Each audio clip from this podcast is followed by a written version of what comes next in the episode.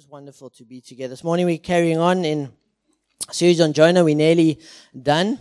You can start turning there so long. We're looking at the last chapter. We're in chapter four. I think if we're honest, including myself, it's not a chapter that many of us have sat in and meditated on. I think uh, when we think of Jonah, we think of the big fish and all that comes with that, and uh, Nineveh repenting, hopefully a few other things that you have sort of caught and gleaned over the series, but not necessarily chapter four. But this final chapter, friends, has some of the most relevant and important points for us that this book has to offer. So we're looking at chapter four this morning, and we're going to just be looking at the first four verses. That's sort of a section within itself. And so if you're there, should also be up behind me. There we go. I'm reading from verse one. Just remember the context that Jonah preached to Nineveh reluctantly, but finally made it there. And they repent. And God shows them mercy. He relents from showing them disaster. And so now we pick up where Jonah's at in verse 1. But it displeased Jonah exceedingly what God had done and the mercy he had shown them. And he was angry. And he prayed to the Lord and said, O Lord, is this not what I said when I was yet in my country? This is why I made haste to flee to Tarshish, for I knew that you are a gracious God, that you are merciful and slow to anger and abounding in steadfast love and relenting from disaster. Therefore now, Lord, actually, just rather please take my life, for it's better for me to die than to live.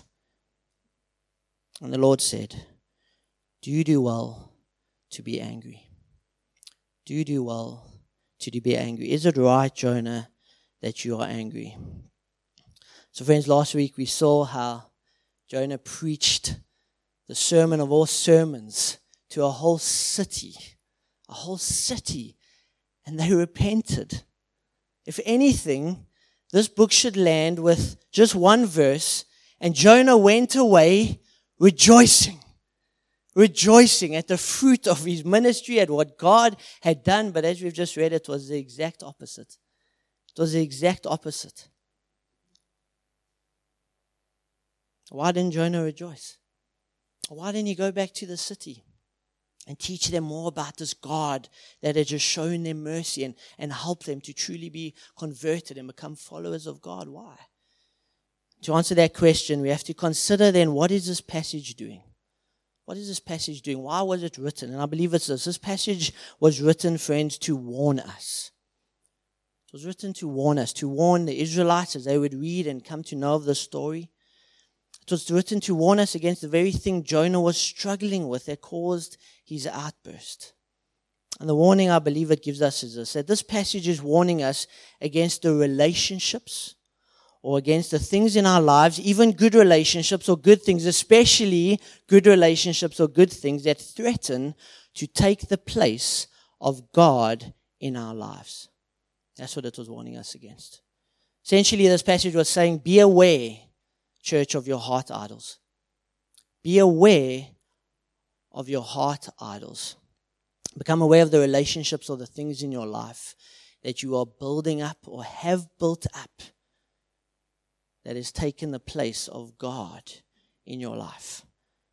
Relationships are things where you are desperately trying to find your joy, your security, your satisfaction, your identity, especially your identity outside of your relationship with Jesus.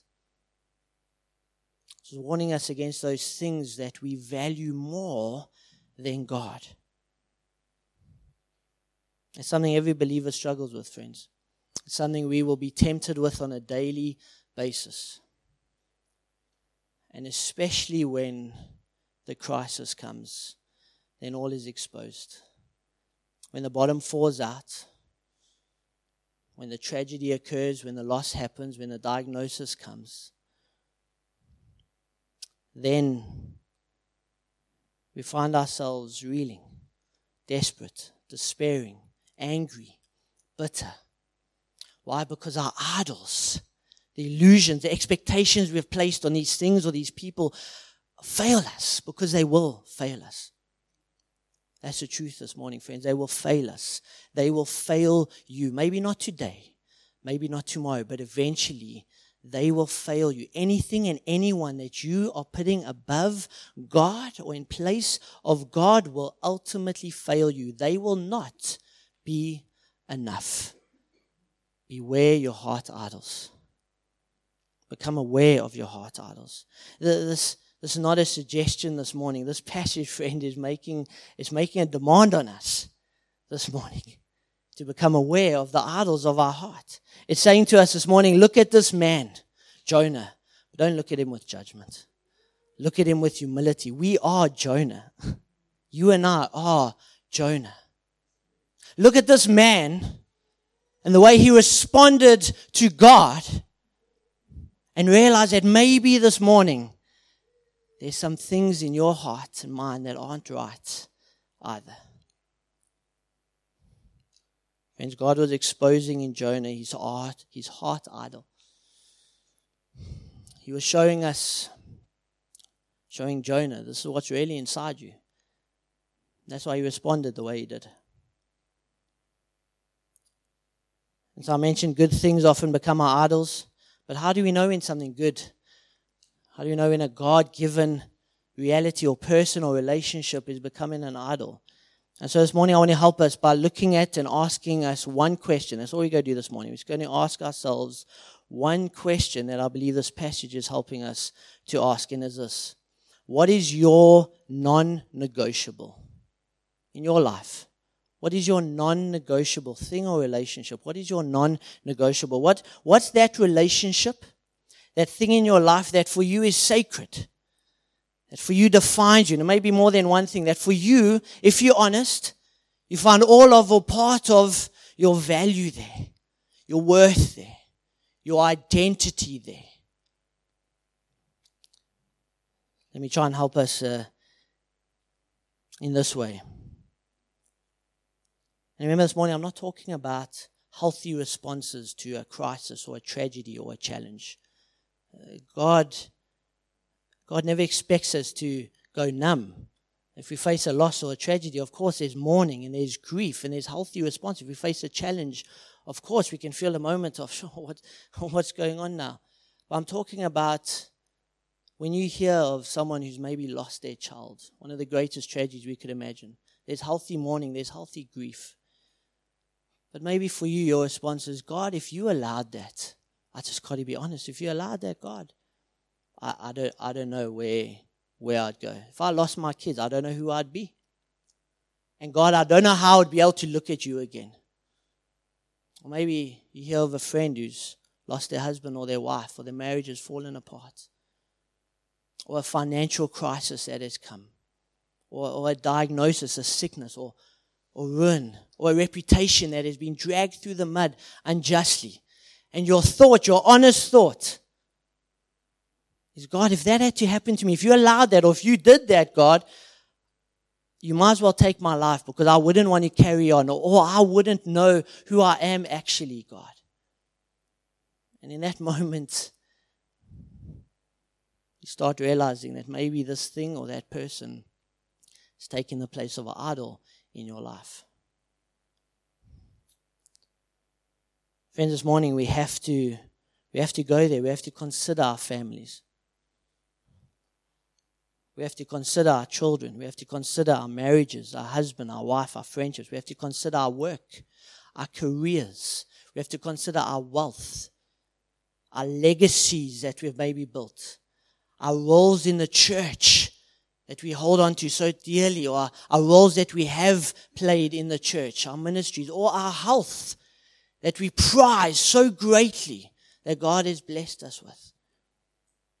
Good things but when these things or relationships are threatened or lost, friends, if we are honest, and maybe this morning you are there already.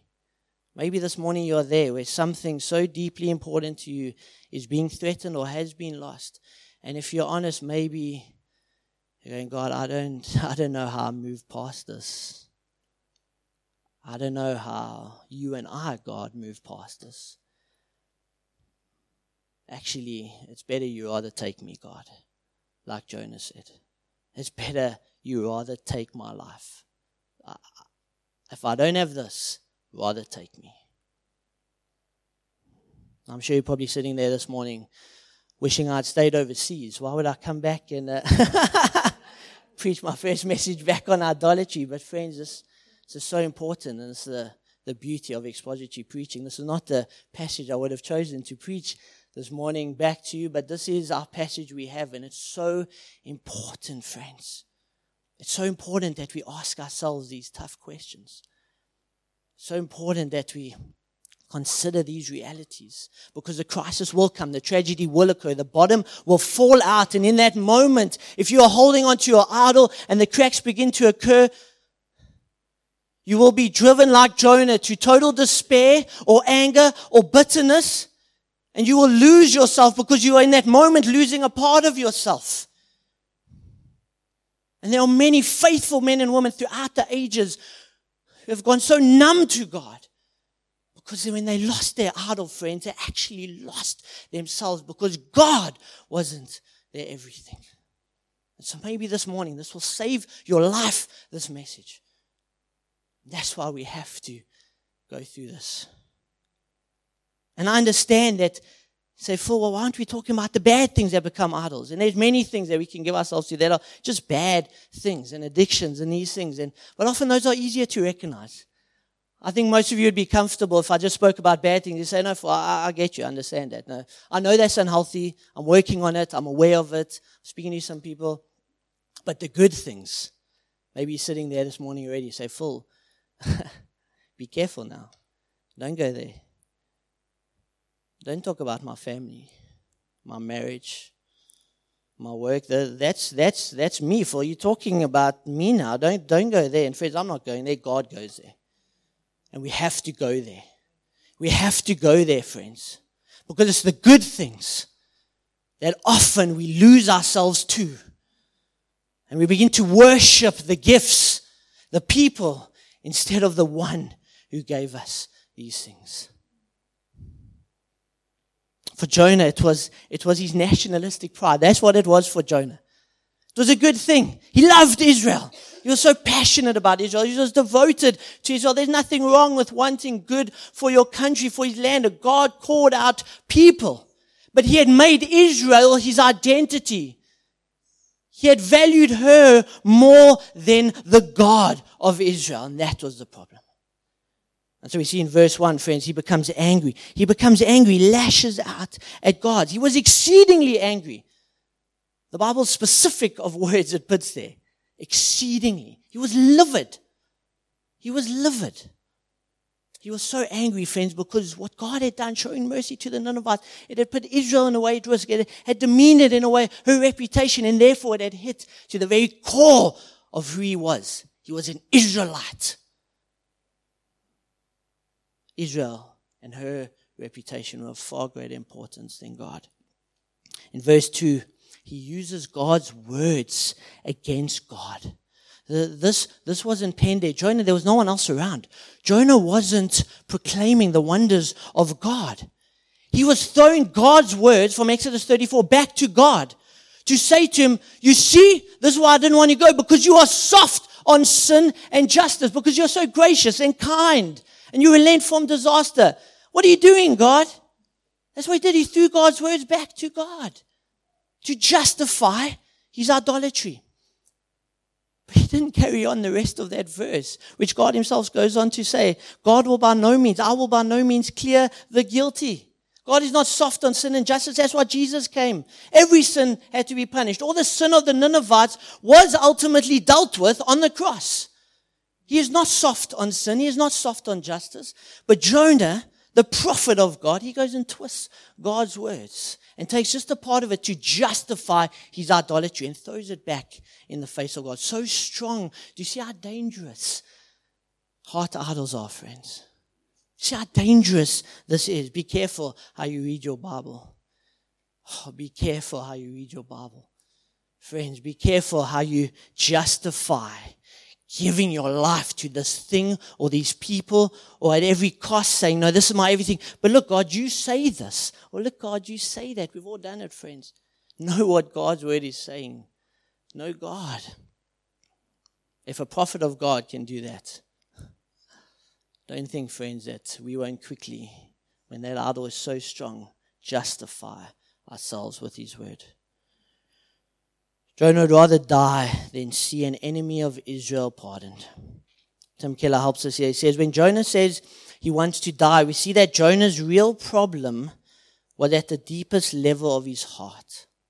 It wasn't some big theological issue of Israel and mercy. It was a heart problem.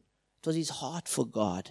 When Jonah says, in effect, without that I have no desire to go on, he means he has lost something that had replaced God as his joy, reason, and love of his life. He had lost that, that, that, that Israelite kind of judgmental, we are the everything reality by God showing mercy to Nineveh. And for him, he would rather die than carry on living if this is how God was going to be. He had a type of relationship with God, but there was something he valued more. He, he was so strong in his devotion to Israel, but so weak in his love for God. Friends, be honest with yourselves this morning. What's your heart idol? For me, a, a big one, obviously, we have, it's not always just one, but for me, a big one was work. For most of my life, I was a hard worker and I felt like I was built to work hard and but I work had to be my meaning. I just for some reason from a young boy even, a young man, I just needed to find work that I felt that would give me my identity. So I was desperate to do a job or a ministry or something. God send me somewhere that's just crazy and amazing. That you know, I'll die for you even. I'll sacrifice my whole family and die for you in some foreign country if that's the work you give me. Because then then I'll have some value and some worth. And God, in His sovereignty, has had me in kitchen cupboards for the last 20 years. but even in that, friends, I've sought to run away, escape, prayed for bankruptcy even so I could go into something else try to adjust it and modify it, try to say to God, well, if this is it, then it must look like this, or it must mean I do something like that great, or this, and all that it was was me saying, God, I'm desperate. This is where I'm going to find my identity. I'd read autobiography after autobiography. They say, see, these men, that's where they find their identity. That's who they are. This is, this is what I need, God. And God is so patient with us, which at times can, uh, it's not always the greatest thing because he'll just wait and uh, years and years go by. But He's so gracious. And slowly but surely, as God shatters your framework and your idols and all these things, friends, I'm slowly learning to find my identity not in what I do. I'm not what I do. And God is so gracious and kind, friends. But what's your heart idol?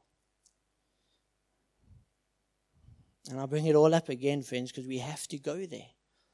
Is it your family this morning? Is it your kids? To you, being a mom or a dad, is that your is that who you are? Without that, God, I would not know who I am. Is it being a husband or wife? If if your marriage fell apart or you didn't have your husband or wife anymore, it would be, well, who am I apart from them? Uh, they define me. Like, who, who am I then? Is it your work? Is it your career? Is it your legacy you've maybe built? Is it your roles in the church? Is it your wealth? Is it your health?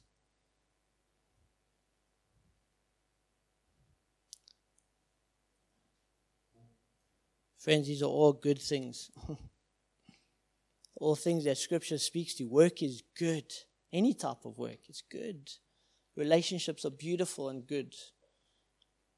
Creating wealth is, is a wonderful thing if done well and in a healthy way careers and, and working service, serving passionately in the church is good, friends.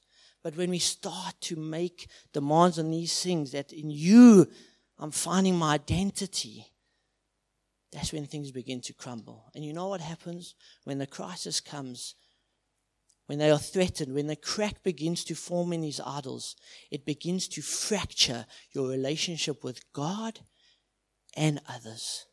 If you've put that onto your wife, that, that you are my everything. You give my, me my reason for being onto your kids. When they, when the moments come, when it's threatened or lost, when they can't deliver on what you are needing them to deliver on, it fractures.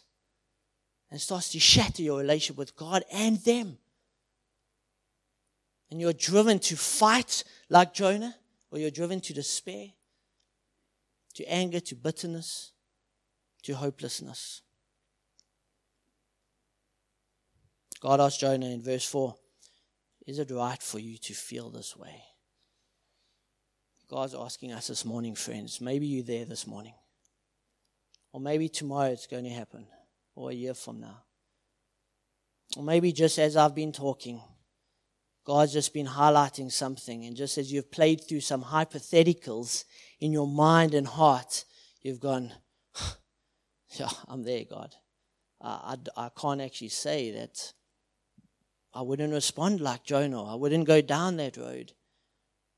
God's saying, Is it right that you feel that way? You've made this thing an idol. You've made this of greater value than, than me. Is it right that you feel this way?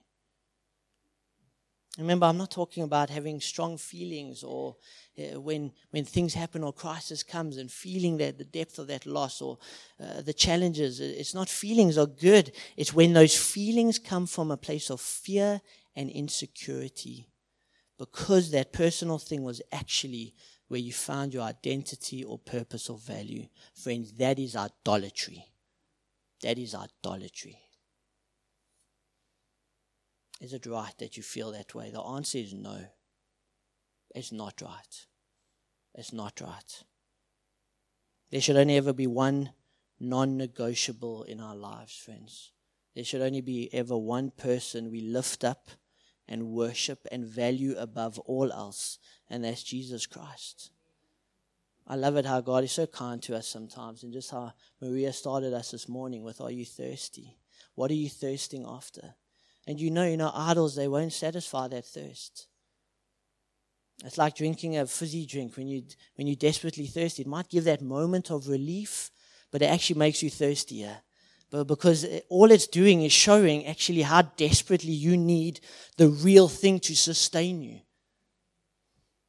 That's what idols do, friends. These songs that we sang this morning. So many of us, if we're honest, we can't genuinely actually sing those songs. You're all that I desire, you're all that I need. I don't come to you for the blessing or the gift, I come to you for you.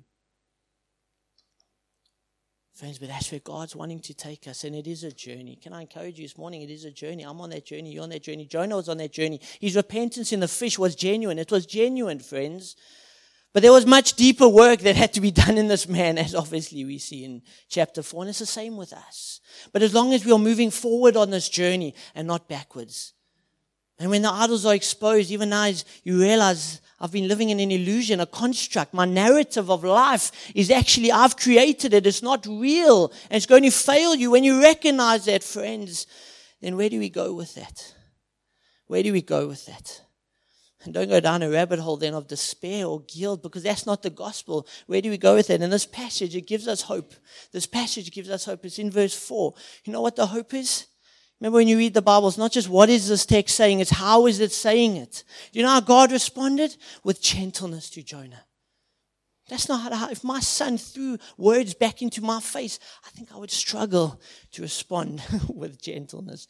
I don't think I'd be able to say lovingly, do you think it's right that you, but that's how God responds to us, friends. That's the gospel. And so I want you to walk away this morning with an encouragement, not just the warning, yes, be aware come to be aware of what your heart idols are, but with this, the encouragement that God will never stop fighting for you. He didn't stop fighting for Jonah. He could have left this man. Now we see the very words that Jonah threw back in his face from Exodus 34. That is how God responded to Jonah. He was gracious and merciful and slow to get angry and he relented from bringing upon Jonah what should have happened in that moment. Death and hell, essentially.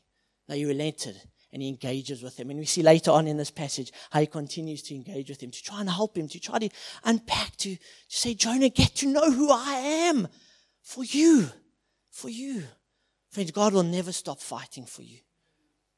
If you're in that place this morning, if God's exposing things this morning, know that He is fighting for you. That's why you're here this morning. That's why you're hearing this message this morning, because He is fighting for your heart. He is jealous for your heart. Christ didn't just come to save you from hell. No, He came for you. Before the foundation of the world was formed, He chose you, friend. You are not your family. You're not your name. You're not your legacy or your health or your career or your work. No, you are a sinner saved by grace, which means you are a child of the living God, chosen, which means you're a son and daughter of the Most High. That's who you are. And God wants you to know that so that then everything else can come into right alignment with that reality, with the reality that Christ is your everything. Then your marriage and your children and your work and ministry and all these things, reputation, good things come into alignment, right alignment, right submission to God. So when they are threatened or lost, as hard and tragic as it might be, it doesn't have to shatter you it actually draws you closer to Jesus. And you say, Jesus, thank you that you are enough for me. And friends, I know. I know that for some of us, if we're honest, we're scared.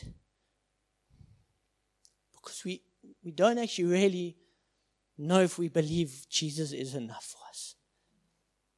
And if we're honest, if we let go of this illusion, this idol that we've constructed, will He actually be able to satisfy me? Will He actually be able to give me the identity? Will I actually feel worthwhile? Who will I be without this thing or this person? Will He be able to do that? Will He be able to satisfy me? And I hope, I hope that maybe this morning you're seeing this is who God is. Give your life to Him. He's worth giving everything to. And I can tell you from Genesis to Revelation, from 2,000 years of church history, from the beginning of time, He is enough for His creation. He is enough for you. He is enough for you. And I hope by His grace, He can help you to start believing that as He did for me to start believing what he says about himself and what he says about you, and you start believing that for yourself, friends. He is enough for you, and he won't stop fighting for you. church, lay down the idols this morning. Lay them down. And I know it doesn't all just happen in a moment, but start this journey. Come to Jesus this morning. What he says to you is come to me, all who labor and are heavy laden, all who just are, are burdened with this. It is so tiring to carry our idols because they don't do anything for us. We have to prop them up. We have to try and fix the cracks when they form. It is so tiring, friends, because we know deep down that they don't really, they aren't enough for us, that they will fail us. And Jesus says, Come to me with all of it, and rather lay it down and take my yoke. Take my burden because it is light and it is easy. And learn from me. Because you know what you'll find? You'll find rest for your souls. And Jesus would say to each of you this morning, I want you to know that at the core of my being is Jesus Christ, is that I am gentle and lowly in heart. Friends, this morning, like he was with Jonah, he is coming to you as a gentle, loving Savior, saying, Let's start these conversations. And let me help you lay down these idols so that you can know and come to fullness of life in me. I am enough for you. I will be enough for you. I will be able to give you all that you need. I'll be able to meet your deepest desires and more.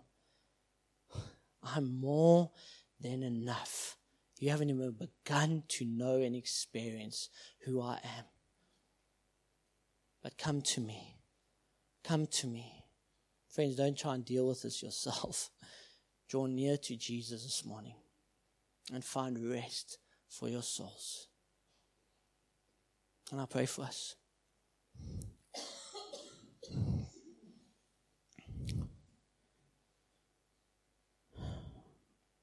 Jesus, this morning has just been a such a sober time, Lord, and even now, as if you could just hear a pin drop, God, at the reality of, is at the sense of your presence amongst us, God. Thank you, Jesus, that you are with us, God, now. And that as much as a warning has come, Father, maybe even rebuke and challenge and things have been exposed, God. More than anything else, God, what you are showing us this morning is who you are, God. Through Jonah's life, we see who you are, God. We see ourselves in Jonah, but God, oh, we see you this morning. Jesus, we want to pray and ask that you would forgive us this morning. Ask God to forgive you now. Forgive me, God, for making these things or these people or this person an idol. Forgive me, God, for finding my identity, my self worth, my value, my, my reason for being in things, good things, relationships, and not in you, Jesus. Forgive me for God for how I've maybe even spoken to you over the years, justifying my idolatry. Forgive me for how I've gotten angry with you or bitter towards you. Or how I've gone numb towards you, God, because I've lost or things have been threatened and I just, I don't know who I am. God, thank you. Thank you that there is such grace here this morning. Thank you, Jesus, that because of you and the cross and your love, thank you that we can draw back and come near to you this morning, Jesus. That we can freely approach your throne of grace and find grace and mercy to help us this morning, Jesus.